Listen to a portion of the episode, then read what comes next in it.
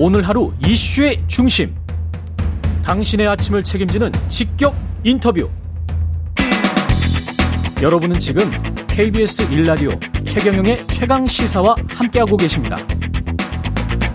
네, 설 연휴를 맞아서 정치권 민심 잡기에 나섰습니다. 민심의 향배를 읽어볼 수 있는 설 연휴 여론조사 결과 총정리.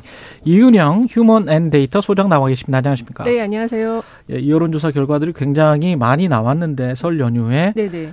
우리가 지금 이야기할 것들을 좀 개요를 쭉 말씀을 해 주실래요? 네 네, 알겠습니다. 일단은 KBS에서 한국리서치 의뢰해서 18, 20일 날 조사 있었고요. 음. MBC 코리아 리서치가 18, 19일, 또 TV조선이 케이스탯리서치 의뢰해서 19, 20일, 문화일보가 엠브레인 퍼블릭에 의뢰해서 17, 18일, 또 갤럽이 대통령 지지율 17, 19일 날 조사에서 나왔고요. 또 리얼미터가 미디어 트리뷴의 의뢰를 받아서 16, 17일 날, 또 16, 20일 날 이렇게 두 번 조사된 게 나왔고, 오늘 아침에도 YTN이 네. 엠브레인에 의뢰해서 22 22일, 23일 조사한 결과가 나왔습니다. 아, 그렇군요. 20일, 예, 23일. 예. 예. 자세한 내용은 중앙선거 여론조사 심의 홈페이지를 참조하시면 되고요.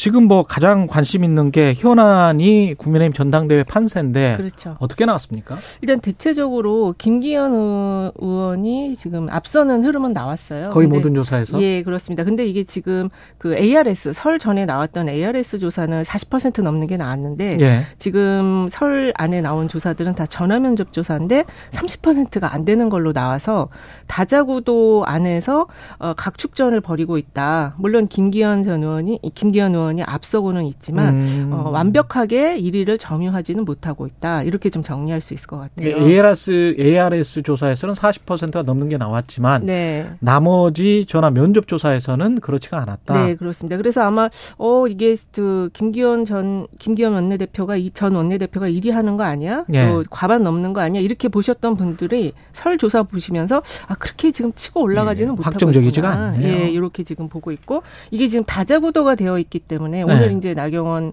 전 의원이 발표할지 안 할지 모르겠지만 음. 다자구도가 되다 보니까 더 이게 치고 올라가기 어려운 상황인 것 같아요.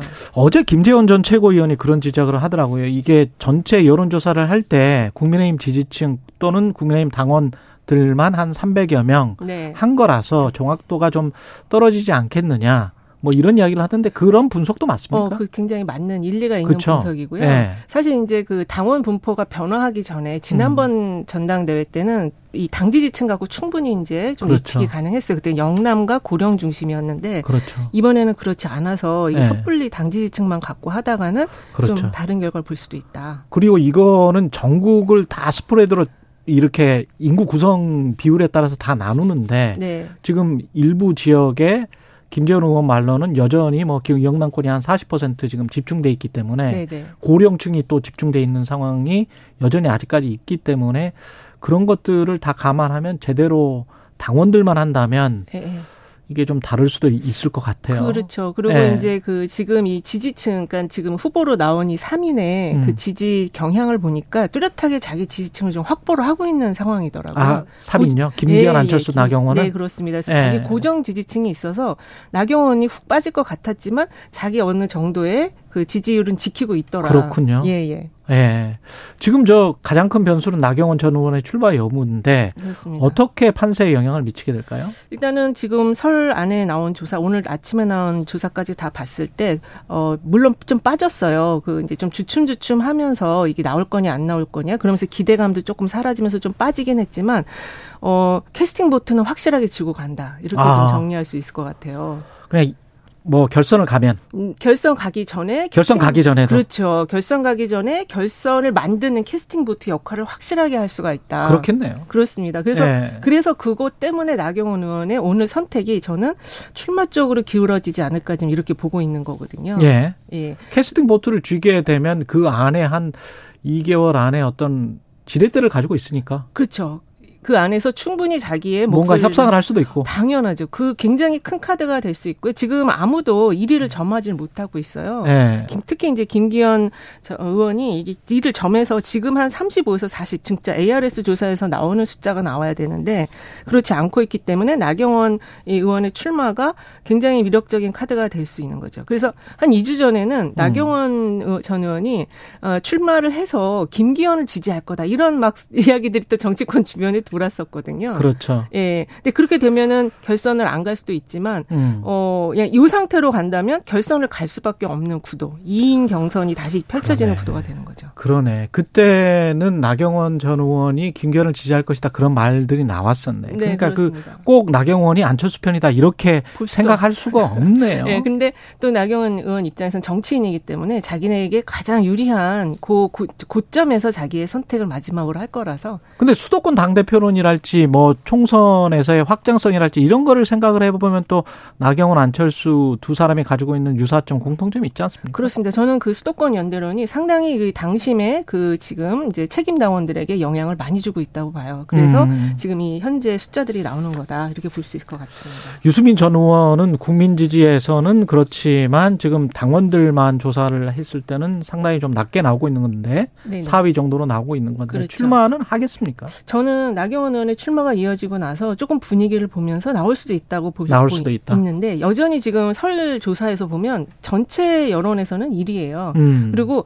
저는 이게 안 나올 걸로 지금 많이들 보고 계시잖아요. 근데도 네. 지금 보기 문항에 들어가 있는 상태에서 8% 7, 8%가 계속 나오더라고요. 여전히 예, 이게 고정 지지층이 있다는 거고 그 지지층이 이제 수도권과 뭐 20, 30대 좀 기울어져 있긴 해도 고정 지지층이 지금도 한 7, 8%가 있다라는 거는 어떤 때는 10%까지 나오거든요. 예. 그래서 어 이분이 유승민 전 의원도 나올 가능성도 배, 완전히 배제할 수는 없다. 그래. 네, 그래서 이게 다자구도가 돼버리면 예. 경선도 굉장히 박진감이 넘치게 되고 그 안에서 역동성이 발휘될 수 있기 때문에 각 후보들이 특히 이제 나경원 3위를 하는 나경원의 입지가 더 올라갈 수가 있는 거죠.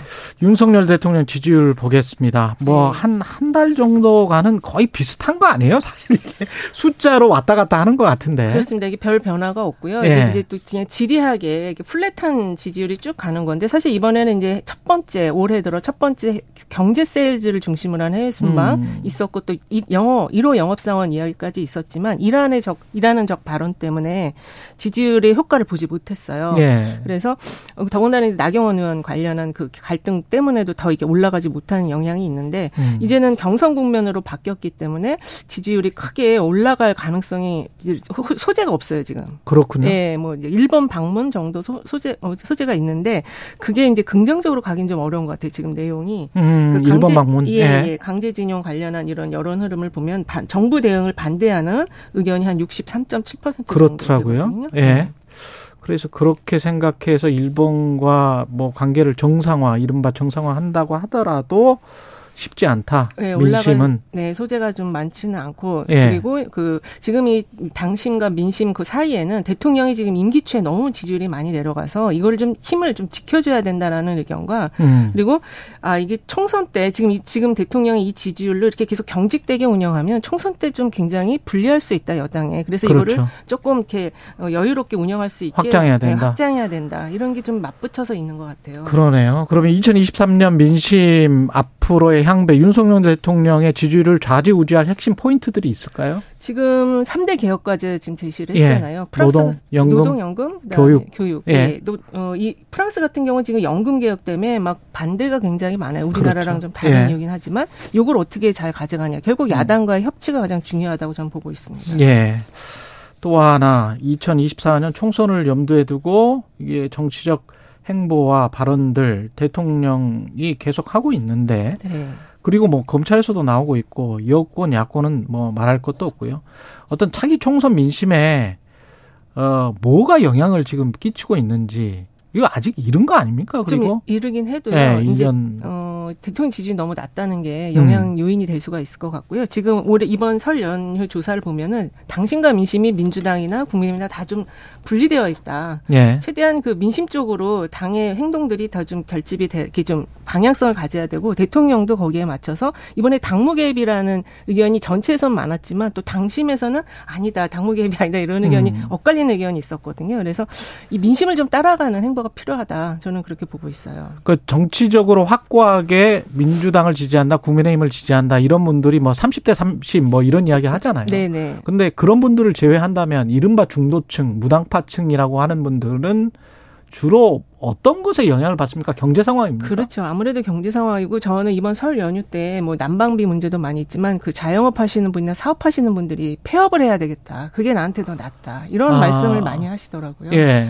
그러니까 이 지금 대기업 중심의 그 경제 환경보다는 이 중소기업을 중심으로 한 경제 여기에 더 올인을 해 주셔야 된다. 지금 폐업이 더 낫다라고 할 정도예요. 상황이. 예. 그 얼마나 어려운 상황인지에 대해서. 근데 고용은 지, 그쪽에 중소기업 쪽이 300억 그렇죠. 미만이 한 88% 90% 가까이 되기 때문에 그렇습니다. 예. 그 부분에 더 많은 신경을 써주셔야 된다는 거죠. 음, 박성덕님은 이런 말씀하시네요. 과연 여론조사 믿을 수 있을까요?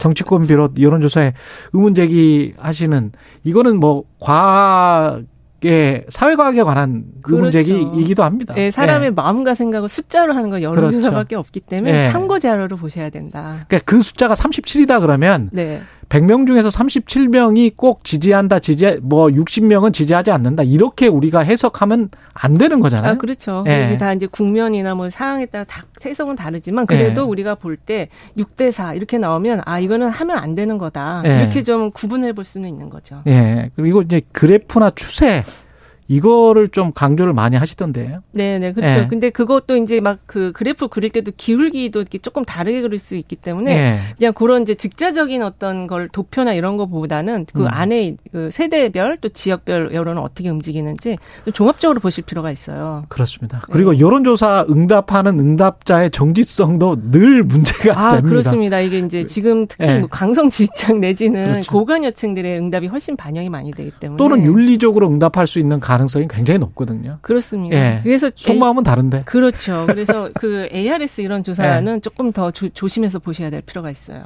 근데 아까 그 국민의힘 당권 후보마다 주요 지지층 양상이 뚜렷하게 구분된다고 말씀하셨잖아요. 네, 네. 그게 어떤 이야기입니까? 그 안철수 후보 같은 경우는 골고루 봤더라고요. 10% 초반 중반에서 골고루 전국 골고루 예, 전 연령층 골고루 봤는데 예. 두 후보는 좀 달라요. 그러니까 예. 김기현 후보는 좀 영남권과 좀 고령층, 또 나경원 후보는 수도권과 또 고령층 이렇게 좀 약간 약간 자기 지지층이 확고하게 아, 돼 있어서 이게 흔들리지가 않는 거예요. 아 그렇군요. 네.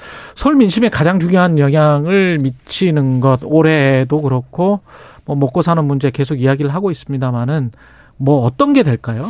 일단은 지금 일자리도 문제긴 하지만 음. 전체적으로 이 사회 분위기가 너무 지금 경직되어 있다. 음. 저는 그게 가장 중요한 저 앞으로 이제 경제를 바라보는 시각에서 중요한 요인이라고 네. 보고 있는데 너무 경직돼 있어요. 네. 대화를 안 하고 협치를 안 하고 그 여야 영수회담 이런 것도 네. 예, 6% 60 60명은 달릴 수 있겠군요. 예, 예, 예. 60%는 예. 이은영 예, 휴먼 앤 데이터 소장이었습니다. 고맙습니다. 네, 감사합니다. 예.